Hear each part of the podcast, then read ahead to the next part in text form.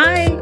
Welcome to my podcast, Traumatic Transformations, where we help you find hope, peace, and purpose after a big life change or a traumatic event. I'm your host, Gunjini Patel, and I'm a licensed mental health therapist, trauma specialist, and a neuroscience nerd. Join me as I dive deep into resiliency, post-traumatic growth, and normalize mental health to reduce the stigma associated with it. In each episode, I plan to deliver science-backed, actionable tips and strategies so you can take back the control over your life and be inspired to be the best version of yourself with each day forward. So tune in every Tuesday for a featured guest and every Thursday for a solo episode with me, where we unpack mind, body, brain, and spirit connections related to each episode with the featured guest. Just a quick disclaimer before we begin today. The purpose of this podcast is to inform you, educate you, and raise your awareness. It is not intended to replace any medical advice or professional help seeking that you may need. So please use this information wisely, and any opinion that I cast is not to replace any medical advice. And quickly, before we start today, I just wanted to ask you a favor. If you like what you hear today, don't forget to subscribe so you never have to miss an episode. Thank you so much. And if you rate and review, it would really help us with the algorithm so people can easily search the show if they would like. So I would really love to hear your feedback and what you have to say so I can bring you the content that's most fit for you. Thank you so much. Welcome to another episode of Traumatic Transformations, the part 2 of the Perinatal Mood Disorders and Postpartum Depression and Suicide Education with Amanda Anderson, where we discuss what therapy and medications did for her, how she found her purpose and passion at a psych ward, and how she pays it forward by being a survival guide for others going through postpartum depression. This could be any one of us. So let's do a better job at educating ourselves and being informed of what postpartum depression and perinatal disorders mean. And you know, you brought up a good point that you didn't want to be traumatizing and you've got to be empathetic. And absolutely, I will say, it was against my will because I was stubborn and I refused. Because according to you, it'll just pass. Everything will get better. Yeah, and it was fine. Like, no big deal. Like, I know I'm having these awful visions and it's terrifying, but I'm here getting help, so I'm doing what I can. Right. You know, like as seeing a therapist. Right. I would have never, ever, ever, ever once walked myself down to the ER and said, I'm concerned. Yep. I did, however, and this should have been my first red flag is I did, however, ask my husband to change the code on the gun safe. And he was weird when I asked him that. I remember that. It was weird. Looking back now, I'm like, well, yeah, that's a red flag up the wazoo, if you ask me. Because I remember having visions. Kids in the house. Of course, I don't want my gun safe locked. Yeah. Well, I just remember having visions of like me shooting myself in the closet and then people coming in and finding me. Like I would have those visions. And the way our bedroom was set up is... So our bedroom then connected to the master bathroom, which was a straight walk through to the master closet, like the walk-in closet. Mm-hmm. And where our bed was situated, if the door to the bathroom and the door to the closet were both open, there was a straight shot where I could see the gun safe straight from my bed. Wow. And it was like this almost like, like when you've got candy on the counter and you're trying to not eat it. Yep. And it keeps calling at you. Yep. That's how I was feeling in the midst of it. Yep. And so it was this weird, tempting thing for me. And then so, imagine if you end up feeling that you can't talk to anyone or no one will understand you, or if you didn't go to the therapist, imagine. Yeah. So, that was a red flag that I don't even think my husband picked up on. He thought it was really weird that I was asking him to change the safe. And he kind of was like, oh, I don't need whatever. That doesn't make any sense. And I said, no. Look at me and read between the lines. My mental health is not in a good place. I do not want access to that.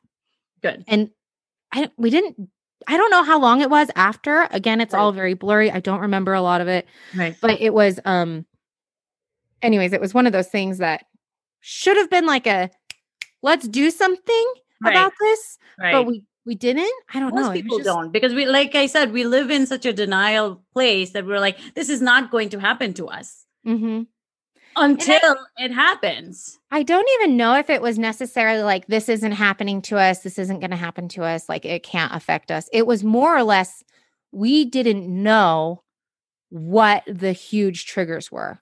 We didn't know like what would indicate as like, this is a big deal. Mm-hmm. Like, we didn't know what to look for. We didn't, you know, we just didn't know. There's this lack of education, which is why I wanted you on and talk about this, because it's like, till I started exploring and looking back, even being in this line of work, I realized it now that I'm finally this year, like, you know, since June, getting out of my own motherhood crawl and figuring my stuff out. And I'm like, what, where was I the past two years? You know, like, what? So, yeah. But in that place, I just couldn't do anything, think anything, but I was just so zoned in like the horse with blinders that just kept going and didn't care about anything else, which was bad, but So anyways, this new therapist, my very first visit with her, walks me down, and I remember feeling so betrayed. Like, she wasn't honest with me. She wasn't real with me, which, yes, I'm stubborn, but had she just been like, Amanda, I'm going to be honest with you. This is very concerning, and here's why. Right. Now, I want you to call your husband and let him know that you will be admitted and you're going for 5 days. I think had she said that to me, I mean, this is in retrospect, though. Right. Again, the therapists evaluate, they figure it out, and she probably just knew that I was too damn stubborn to do anything. There's sometimes you just can't reason, and sometimes we have to do it, because otherwise, like, I really am emphasizing that you would not be sitting here telling us is because most people at that point know how to trick the therapist out, and, you know, no, then we would lose you, and there is no way that we can. Yeah. So, you know, in retrospect, I'm grateful for the way she approached it, even though now in a clear headspace, I think there's better way she could have done it. I don't know what my mindset was like that, you know, then it was obviously bad enough that it needed to be handled the way it was.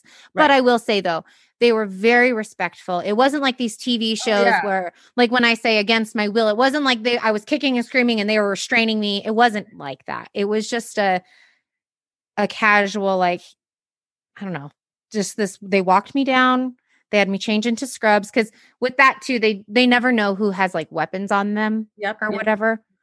So and they just, ward is a very different place. I must warn people, you know, it's just, most people have the vision that they have in their head about psych ward is what happens in Hollywood. And that's not what it really is. So can I tell what your experience was like, and then we'll get into the good parts of your and the recovery. And that's my favorite part. So being admitted, it's not like the restraining jackets and the, you know, all that stuff. It was funny, though, because when I was first there, again, because it wasn't my choice to be there, I had this like, why am I here? These people are nuts. I don't need to be here. I don't belong here. Like, the first day or two, I had so much judgment for my fellow patient, like the people that were there with me. And I remember there was this one guy, I cry every time I talk about him. Aww. I just love him. I don't even remember his name. Aww. Like, they were really good about patient confidentiality, and we weren't allowed to exchange phone numbers or names or anything like that in there. It's not a place you go and network. It's a place where you keep each other safe. And although there are times that I do wish that I could be like, I'm thinking of you, you know? Yeah. Anyways, I cry every time I talk about him. We'll just call him John, because I don't remember his name. All right. So John was always crying, like hysterically crying. And I'm like, what is his deal? Right. And, you know, I wasn't very sympathetic, and I wasn't very kind in my thoughts. You know, I never said it out loud, but I'm like, good heavens, this guy. He was like, I don't know, in his 60s or so. And he was just, I mean, a blubbering mess. Right. And I can't, sorry. That's okay. I came to learn his story, and He had just lost his wife to cancer. And it was very quick. Mm-hmm. Like, it was like she got sick and then all of a sudden she was diagnosed. And then like 2 weeks later, she was gone. Like, it was just a very quick traumatic thing. Mm-hmm. Anyways, so he lost her. And then that experience was so hard on their son that he lost his son to suicide. Oh. So he lost his wife and his son within a matter of a month or two. Right. And so, yeah, he's a blubbering mess, you know, like right. I would be too. Right. And to see him heal and the process through at the hospital, like to get the help he needed and to just know that like, it's going to be okay. Right. Oh my gosh. I saw him go through such a beautiful transformation there. And even still now, his story is the one that just is so powerful to me. There's other people there that, you know, one lady was sexually assaulted early in the morning at like 5 or 6. Mm. And she was having severe like PTSD dreams. And she would wake up screaming every morning at like 5 or 6 in the morning, which when I was there, I was like, I finally just need some sleep. I need a rest. Mm. And so the first couple of days I'm like, oh my gosh, this lady, you know? Right. But then it's like, once you get to know their stories and once you get to know like what they've been through and then you open yourself up and you allow yourself to heal with them and realize that like, no, these people are just like me. They've been through something crazy and we just need a little bit of help to help us work through this. Yes. And, you know, we need to make sure we're under like easy access physician's care while we're experimenting with our meds, because for me, it was my meds that put me there. Right. You know, I got put on this really high dose of a med that I shouldn't have ever been on. Right. And so anyways, it was through there that I also found out that my meds weren't right. It was, that was the problem. No, and so that was really, you know, healing for me, but to experience that with these people and to think now on how beautiful their stories are and their healing transformation through it is just so beautiful. So, while I was in the hospital, they would provide coloring pages and like journals and just all sorts of drawing and art materials. And that was the first time that I remember specifically, like when we were in group therapy, I would just sit there and draw the whole time. My whole journal was just filled with doodles and drawings. And we had this group therapy meeting and it was like, I want everybody to say something nice about the person next to you or whatever. And people just kept talking about how good I was at art. And I had never considered myself good at art. I mean, I knew I'd always been creative, but it was something that was the first time that I was like, oh, I have this skill. Right. And so I finally get home from the hospital after 5 days. And my baby was 8 months old. And then my daughter was 3 at the time. And I came home and I was like, I prayed like I'd never prayed before. Like, God, please just tell me what my purpose is in this world. I need some direction. I need some purpose. Tell me what the hell I'm doing on this earth. And so, and it wasn't like before I was in the hospital, I never ever prayed that when I was super lost, you know, because you didn't see it. But then I get home from the hospital and then that's when I'm like, no, I went through this big traumatic thing. Now what? Yep. And so I had this very, very, very strong impression that I needed to go to school. And I needed to do something for me. And so I went and I got my art degree. Yay. And my emphasis was on architecture. And I took an architectural drawing class and I did really well with it. Yay. And then I had a summer break and I was bored out of my mind and I needed something for me. And I just started watercolor just out of the blue, never taken any classes. I just started doing it. And I posted it on Facebook and someone was like, hey, do one for me. And then another person was like, hey, do one for me. Hey, do one for me. So I had an instant business out of it that I was like, cool, this could be the business that I can do from home instead of busting my butt, taking care of all these kids and having all, you know, I could do art. And so you're an amazing artist, by the way. I've looked at yourself and it's so beautiful. You're so sweet. So it's funny. After my postpartum depression, I was like, I'm never having any more kids, like never, ever. But I wanted to stop you there for a second. I know you were mentioning that you wanted to mention something about hospital and your view on PPD that you wanted me to remind you about. Oh, yes. Thank you. I'm so glad you said that. Yep. So we're still at the topic. After I got out of the hospital and I would talk to people about, I'm going through postpartum depression. And I mean, I hate to say this now. This is, again, that was a very, very judgmental time. I really feel like healing through postpartum depression has really humbled me as a person. Mm-hmm. I'm more empathetic of people's situations. Mm-hmm. But at the time, when people would tell me that they also suffered with postpartum depression, I'm like, no, you didn't. You still don't know what it's like, what I went through. Right. And it's very judgmental, you know, to think about it now. And even to say it now, I'm embarrassed to say that because I think most of the time we find ourselves there till we get to the other side. Yeah. Yeah. Really? So, but it was one of those things that it would frustrate me when other women would say, I had postpartum depression too. But in my mind, I was like, no, you still have no idea what I went through. Right, right. Anyways, so this goes into what you were saying, and this is why I wanted you to remind me, is that just because I was on a suicide watch doesn't, what's the word I'm looking for? Disvalidate? Invalidate. Invalidate. Thank you. Yeah. Cut that out. Just because I was admitted in the hospital doesn't invalidate other people's experiences. Absolutely.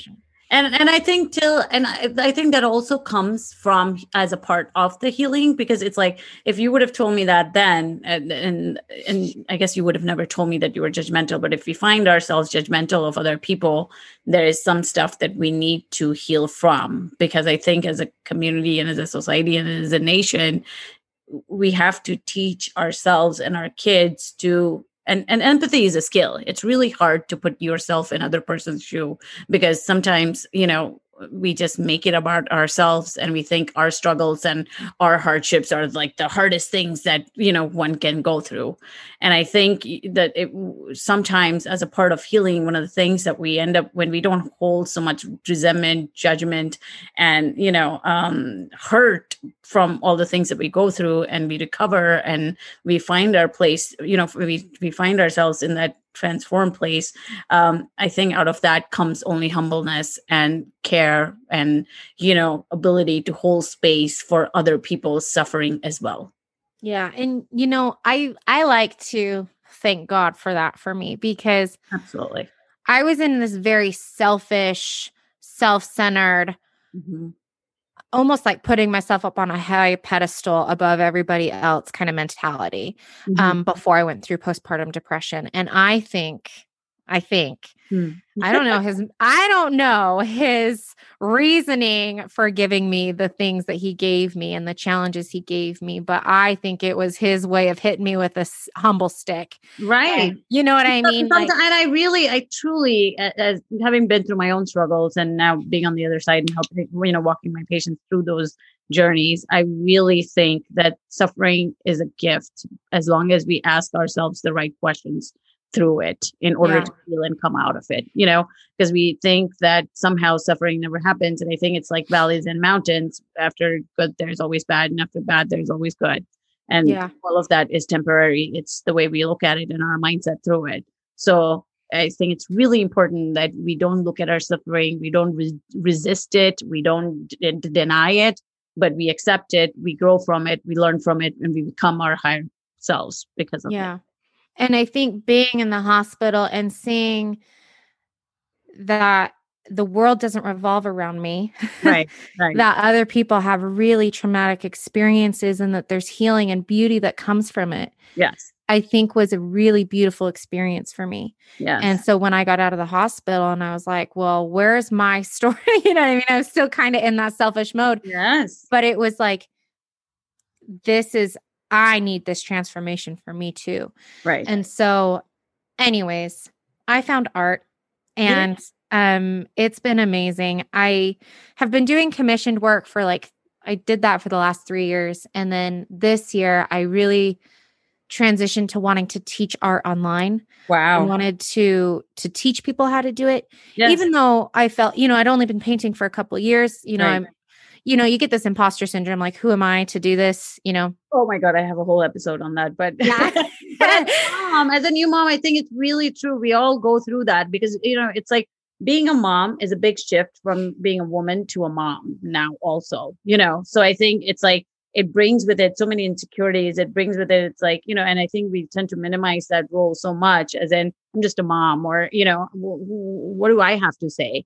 But, I think especially as new mothers, we struggle with imposter syndrome. And for myself too, like I was going to launch this podcast in January because this whole time I'm like, who am I going to launch a podcast? What do I have to say? And I really have had to work through that and get over myself to be like, no, this year has brought in itself so many hardships that I don't care what the worst thing that could come out of this is people won't listen. And that's okay. But I have to give it a shot just to know that, you know what, I have to face my fears, do my thing and get myself out there to know that I have things or two to say and I have things or two to contribute. So yeah. And, even if it helps one person. Absolutely. I had started teaching, gosh, I think I started in January with my free lessons. And then in February, I started my paid membership. Yay. And I'm so grateful for the people that have been in my membership this whole year. They joined us in February and then now it's November. So tell us how people can find you. So my website is sketched, like you draw, sketched. I'll put all your stuff in my show notes. Just to have people find you. For spelling and whatnot. Okay. But it's sketchedandsealed.com. Mm-hmm. And we do our primary offering right now is our self-care art membership. And 2020 kind of took us some, time to figure out what we were doing. Like it's not just watercolor lessons online. Yeah. And I took some business classes and things to kind of help me figure out how to portray my messaging and what we do. Mm-hmm. And I feel like finally now, here comes November and I finally figured it out. So I'm so grateful for my members for sticking with us in this whole transition period and letting us experiment with them and try new things. And anyways, so now we're developing this new framework where we have a watercolor lesson, like a start to finish. Let me walk you through this whole process. We do that 1 week. And then another week we have Jess, who's my partner in this. She does the art journaling portion. And so she teaches you how you can use art in your own creative freedom. Wow. She just kind of gives you her creative process, like how she does it. Awesome. And then letting that be a form of expression. And then, so kind of walk me through, because I know that you do these other things, kind of walk me through how you had mentioned to me before, how art helped you through your postpartum journey where that was a form of your self-care and you just used art to be mindless. So, now I went and I got I'm a therapeutic art life coach. So I got a life coach certification in therapeutic art. And after taking that course, it kind of helped me take a step back and realize, oh yeah, that's why I was naturally pulled to drawing and coloring and creating, because there's all of these scientific reasonings and proven benefits that what painting and drawing and coloring can do for your mental health. Absolutely. The act of just coloring in a coloring book, it can reduce anxiety, reduce stress. There's something between that creative connection between your hand and the healing powers in your brain that I can't quite explain. But, I'm going to share something with you that's new and exciting. And I've only told my husband, our moms, and my best friend. So, here we go. All right. I have my associate's degree in art. And after taking my life coach certification, and being involved in the therapeutic art world, and doing all those things in our membership, I really have a desire to go back to school. Yay! And I just today at the day of this recording. Oh, wow. November 6th is when we're recording. Today, I submitted my application with the university that I'm local to. Yeah. And I am going back to get my fine arts education bachelor's degree. And so I'm getting a bachelor's degree so I can teach art if I choose to, you know, teach at a high school or, you know, something like that. Yep. But maybe with the back end intention of getting my master's and becoming an art therapist. Absolutely. So I'm so excited for you because art, like so part of my life, and I'll tell you what the part of the art and the way I know about, because I'm also, you know, big into neuroscience and healing and the parts of the brain and what these things do. I like to know the why of everything. So part of my life was involved working at a psych ward. It was a private hospital when I was in grad school, when I was in North Dakota. Absolutely saved my mental health by working at that place and this wealth of experience that I got by being there. We used to do one of the big parts of that psych ward was art therapy. I had experience working with children as little as 9 years old and 7 years old, and you know, adults as old as 71 years old. And art was definitely a big part of our, you know, healing and recovery process at the psych ward. And now, you know, 12 plus years later. That I study trauma and, you know, left brain, right brain. So there's a whole healing part. And the scientific part of that is it reduces your anxiety, but then there is all these research done on different colors that invoke different, you know, parts of our brain, triggers different parts of our brain. And as a result, creates calming experience. And, you know, a lot of times when we go through certain traumatic memories or something, it's a very subconscious experience. Trauma doesn't have language. Trauma, you know, starts with sensations in your body, the physical sensations in your body. And it starts with, you know, then the emotions and the feelings. We assign emotions and the feelings. And then it's like the left brain, the way we understand, perceive based on our experiences and how we grew up and, you know, who we grew up around. So the left brain part is a very judgmental, decision-making, accounting, math, engineering part of our brain. Whereas our right brain is very creative, imagination, you know, emotions, feelings, part of our brain. And one of the things that art does is that it helps us, just like, you know, breathing or just like all of those, the right brain, like when you do art or when you do certain things that you don't assign language to or speak about, you are tapping into your right brain, which is the creative, emotional imagination part of your brain. And it triggers that part of your brain because during trauma, that part of your brain almost sort of is dysregulated. So art teaches you to emotionally regulate and strengthen the insula and the cingulate part of your brain, which helps you then regulate your emotions. Sometimes you don't have to speak it, you do it, but you are, you know, energizing those muscles, so to speak, or strengthening those muscles in your brain to sort of create those, invoke the relaxation response to your trauma or through your experience. That's why. You know, I'm so glad that you can connect the science to the act of doing it, because we've had so many of our members say that they feel like they need to journal what they're feeling and what they're thinking, but the words can't come. Yep. And that's why there are no words for all the things that colors, art, imagination, feelings can do. Yeah. We don't have enough in our linguistic vocabulary part of the brain. And that's why as a trauma therapist, when I process a lot of subconscious, you know, some trauma just has to be processed subconsciously. And some things as they happen to us, we don't put meaning to it, but we assign, feel, think, all those things, and they have to be undone or rewired the way it was done to reprogram it, so to speak, in a puzzle that now makes sense. Yes. And that's why we added the art journaling portion. So thank you so much for mentioning that. Yes. We added the art journaling portion to our membership specifically for that. And at the time when we added it, we didn't know all those things. Right. But then we got our our therapeutic art life coach certifications, and we realized why art journaling is so therapeutic for your mental health. And we also added specific therapy. We can't call them art therapy because we're not art therapists. Right. And that's another reason why I do want to go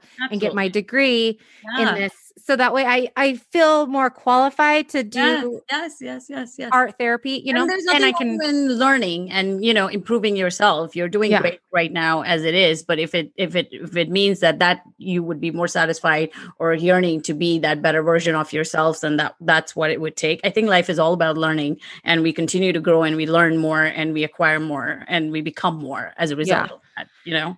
Yeah. So we added some therapeutic art practices and exercises to it. And we just have this beautiful framework now. So yeah, sketchedandsealed.com. Go check it out. We just updated the sales page for it, and it's so much fun. We also have a free art club that I'm in the process of revamping right now. Hopefully by the time you air this, I'll have it ready. That would be next Thursday. Yeah. Good motivation. I'll get a kick in my pants and get it going. I did have it going for a minute, but then I want to, instead of just putting a bunch of random tutorials, I want to have purpose in there. You know what I mean? Absolutely. So anyways, we've got those, the free art club that you can go onto my website and join that. I'll get you a link for your show notes specifically for that when I have that ready for you. Yes. For that opt-in page. But I mean, going back into, you know, me starting school and doing these things, I feel like your audience specifically could relate to this, because I think my family, I mean, this is me assuming and me putting words in their mouth, so I could be totally off base here, but, I already am super overwhelmed. My husband's deployed. I have 4 small children. They're 8, 5, 3, and 1. And I'm running my business from home. Wow. And like you said, you never allow yourself break, do you? No, never. And I mean, my house is a mess. Like you can't see what's behind me right now, but my house is a mess. Like every single room in my house needs care. My kids are falling behind in their schoolwork. I'm falling behind in my business. Like I feel like we're falling short in every single category. And then for me to just be like, I'm going back to school. Like it sounds far-fetched, and people are probably like, what the hell are you doing? You know, it's not their life to live. It's yours, right? Well, and here's the thing, and this is why I think it's important to mention this, is I'm going to say it bluntly. I do not like being a stay-at-home mom. And it's okay. And you know, it's funny because I was born and raised in Salt Lake in Utah, and the Mormon culture there is very high. And the culture that I've grown up in is one, I mean, not grown up in. My mom is an LDS, and we didn't grow up with that. My mom worked outside the home, but over time, everybody else that you're associated with, that live around you, that are in your community, it's part of this expected role that, and I mean, I'm a Latter-day Saint too, so I'm not talking trash or anything, but I will say this is the one thing about the culture that really gets me is there's this expected role that the dad is supposed to provide, and he is the breadwinner. Most of the time, I grew up with that narrative, but really that doesn't apply to me. And mom is supposed to stay home with the kids and clean the house and cook the dinner and wear the pearls and vacuum the floor. Yep. And I, you know, as great as that is, and, you know, I do love, you know, caring for my family and all of that. And I love my children. I love them a lot more when I can get 8 hours to myself and then come home to them. You know what I mean? Yeah. And it's one of those things that society almost makes you feel guilty for saying. There's this meme out there, or this quote or something. I don't even know where it came from, but it says, society wants you to raise your kids while working, but then work like you don't have kids. Right. Yes. And you know what I mean? Yep. And it's like, well, you can't please anybody. So I'm just going to tell them all to bag it, and I'm going to do what I need to do for me. Absolutely. And so if I can get my children, even my neighbor, she's a fantastic support system. And she mentioned wanting to be a nanny for us. And I was like, get it, girl. Because We live in this teeny tiny small military town. We have like a Walmart and like 3 gas stations, and that's it. Wow. And so it's an hour drive to the university, and I'm hoping to do most of it online. But if I do need to go up to Boise, I'm going to need someone to like pick up my kids from school and help them with their homework and, you know, do those things. And I think it's an important message to send that it is Okay. Because a lot of working moms, I think, especially in the first 2-3 years, we feel so guilty about working and becoming, and then we feel so at loss for not being something or having to give up our careers or, you know, just pausing it or whatever that journey looks like for most women. And I think it's really difficult place to figure it out by not worrying about the societal cult, you know, the pressures and doing what you have to do for your journey and your life and your family. Yeah. I know that as a culture, we're not raised that way, but I think I don't know, to me, I struggle with then are we conscious parents by just, or are we role modeling our kids, you know, and teaching them that do something that you're passionate about, do something that fulfills you, do something that, you know, fulfills your purpose of being on this planet instead of just living a life for others and just being on autopilot and accepting that mediocrity that you don't relate to. Yeah. And, you know, I think it's important to note that, okay, so when I was doing my associate's degree back in Texas, at the time I just had the 2 little kids. I went to school. And then surprise, here comes baby 3. Nice. That was a big surprise for us. And I had him during midterms. I was legitimately in labor and delivery, submitting midterms. Wow. And then I submitted 2 of them while I was in there. And I emailed my other professor and I was like, hey, I know my midterm's due tomorrow, but I'm having a baby today. Can I get an extension? He goes, yeah, just get it to me before finals and we'll call it good. And, you know, I was grateful for his, you know, yeah, flexibility on that. And, you know, wasn't going to dock me points for not having my midterm in time. But my point is that time where I got to prioritize myself, mm-hmm. even while we were adding another baby to our family, mm-hmm. even while I had a newborn and mm-hmm. a 2-year-old and a 5-year-old, that was the happiest time for me as a mom because I knew that my kids were safe. Mm. They were being taken care of. And honestly, the care that they were in was probably better than what I would or could give them. Exactly. Because I'm one that when I have downtime, the last thing I want to be doing is sitting on the floor playing Legos. I have goals I want to get done and I'm going to get them done, you know, and it's, yeah. I feel bad right. because there's this mom guilt narrative, right? But at the same time, I'm naturally wired for ambition and goals and achievement. Yep. And when that gets suppressed, right. that's when depression kicks in. Absolutely. And I am grateful for the people whose natural, I don't know, instincts with children is to play with them and do those things yeah. and, you know, provide those good structures and routines for them because that's not built within me. Right. You know, and so I think it's just knowing yourself and knowing what your need is and what fulfills you at the end of the day. Yeah. And allowing people to help and, you know, going back to that being like the happiest time for me was because my kids were so edified. They had so much fun at school with their friends, with their teachers.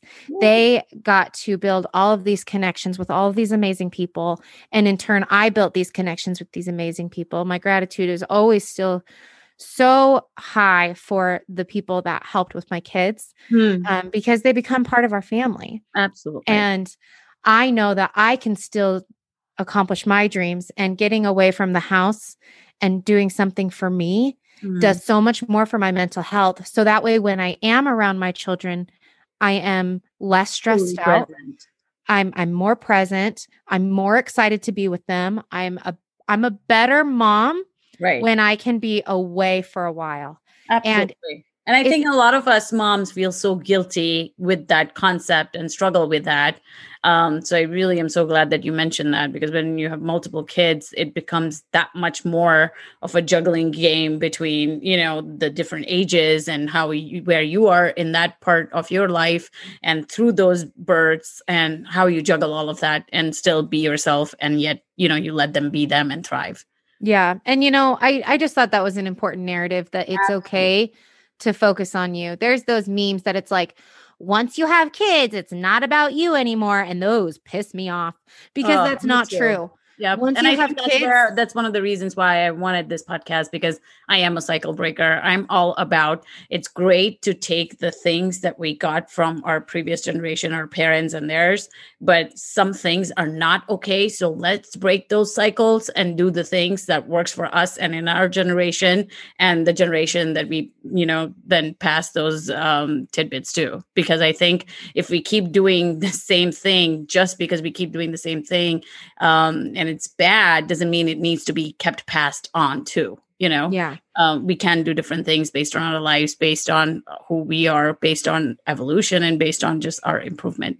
Yeah. And, you know, I think going back into knowing who you are and what you need. Yes. That is, knowing that is a really good thing for your children too. Absolutely. Because I know that when I'm kept inside the house and I have all these kids and I have so much anxiety about taking them places. Like, you hear all those stories about people snatching your kids or whatever. Mm. I get so much anxiety taking them places that I just don't.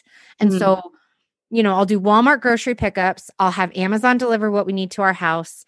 I don't take them to the grocery stores. If I take them for an activity, I make sure that there's at least 2 other adults there to help me, because there's 4 of them in one of me. Yeah. You know? Anyways, my point is that because I'm constantly like almost being just a homebody with my kids, and then I get stressed out when there's too much noise, which is for kids, that comes stimulating. Yeah. Yeah. And then, so the too much noise, the too much audio, and then there's clutter and stuff around me. It's like way overstimulating. And it triggers me. I'm just like, my God, I'm about to lose my stuff. Yes. Get this under control. But I've heard the narrative that I say, like, y'all are going to drive me nuts, or, you know, I'm about to lose it. I hear my kids in turn then say that. Or I hear them talk to each other the way I talk to them. I don't allow them to talk to each other that way. It's not what we say, but it's what we do. Yes. And I think knowing that I'm a better mom when I get some time outside of the home, away from them, it starts to change that narrative in the way that I talk to them and the way they talk to each other. I think it's very important that people know it's okay. Absolutely. To take that time for yourself if you feel that you are going to be a better mom. Absolutely. And if that helps just one person, even if you go get a job at Walmart, whatever it is that you feel like, if you just need to be away from the house for a hot minute, like, do it. It's okay. You know what I mean? I'm all for it, because I think if we can't pour from an empty bucket. And I think the whole narrative of new motherhood is, and I think the pressures that we feel from the society, the pressures that we put on ourselves based on our perception and perfection and our comparisons to other people and all those things, I really think that it's important that we take some time for us, whether it's doing art, whether it's writing, whether it's reading, whether it's journaling, whether it's meditating, whether it's going out to the nature and just being by yourself, or whether it's just sitting in your car and taking that 10 minutes, you know. It is absolutely important to just take that time for yourself for at least 10 minutes a day. And I know it's difficult, and I didn't do it for a year and a half. I wish I did. I really wish I focused on my mental health. But I guess now looking back, I was like, wow, I was going through PPD, and I need to acknowledge that and, you know, sort of sit with that and not resist that part of my life and beat myself up over it. So absolutely. Yeah. And, you know, I'm glad you said that too, because so that's a big thing that we focus on with our members, is make sure you're taking the time for yourself. And that's honestly why a lot of people sign up for our program, is because they know they need to take time for themselves, but they're not sure what to do. Yes. And they know that they need a creative outlet and they could use some therapeutic practices, but they have no idea where to start or what to do. Yep. And we kind of just guide them through that. Beautiful.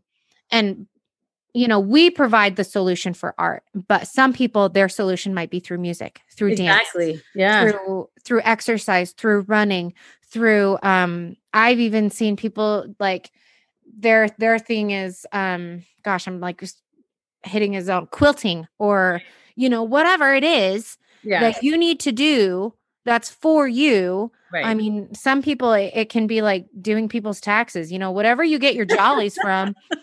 whatever it is that makes you happy. Right.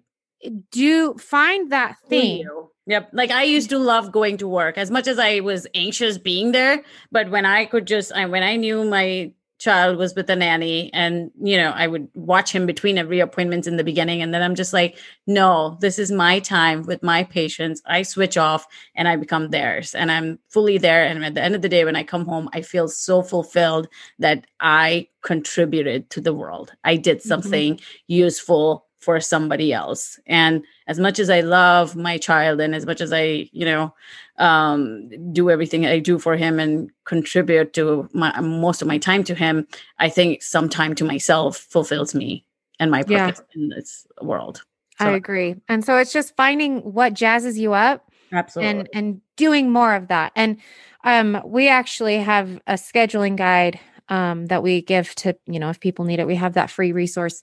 And it's about like, well, where can you cut time? Because people are like, I don't have time for this, but then they spend several hours on social media just scrolling. Yep. So it's like, okay, well, what can you cut? Right, right. But you're never going to find the time. Yep. You have to make the time. Absolutely. There was a lady on my podcast. Her handle is at unapologetically me blog. And she's fantastic, but she was saying that she puts it on her calendar like she would for her kids. Like my son has speech therapy twice a week. It's on our calendar. We go to that appointment. We don't miss it. Right. So, you have to start doing that for yourself. Put it on your calendar. This is my painting time. This is my running time, whatever it is. Yep. This is my time. And I am sticking to that appointment like it's an appointment. Exactly. That's what I used to do. Like Mondays and Thursdays used to be my work days and that's it. I have to go. There's no ifs, ands, and buts about it. Mm-hmm. So just protecting that time. Yes, absolutely. Because I really think that, I know that we mentioned self-care, but I think we can't mention it enough. And now looking back, I'm just like, wow, that's so important. And I didn't think of some of those things the way I think of it now, but I really am big on mental wellness through this time of a woman's life. And I think it's really important that we have these discussions. So thank you so much for sharing. I think I'm going to have to make this a 2-part interview because I'm really excited that I want to get it all, but I also want to capture people's attention. So really thankful for your journey, for you sharing and being so open and honest with us about some of the things that you struggled with and had gone through and are still going through. So I think it really helps knowing and normalizing some of the things that I wish to accomplish through this medium. So thank you so much for being here. Thank you so much for having me. This was seriously, I could talk to you for hours. You can be back anytime. I could talk to you for hours. I know we started with, I know your kids are outside watching the TV and I'm just going to keep you for 45 minutes, but I just had so much to talk to you about. So thank you so much for your time. Thank you. Absolutely.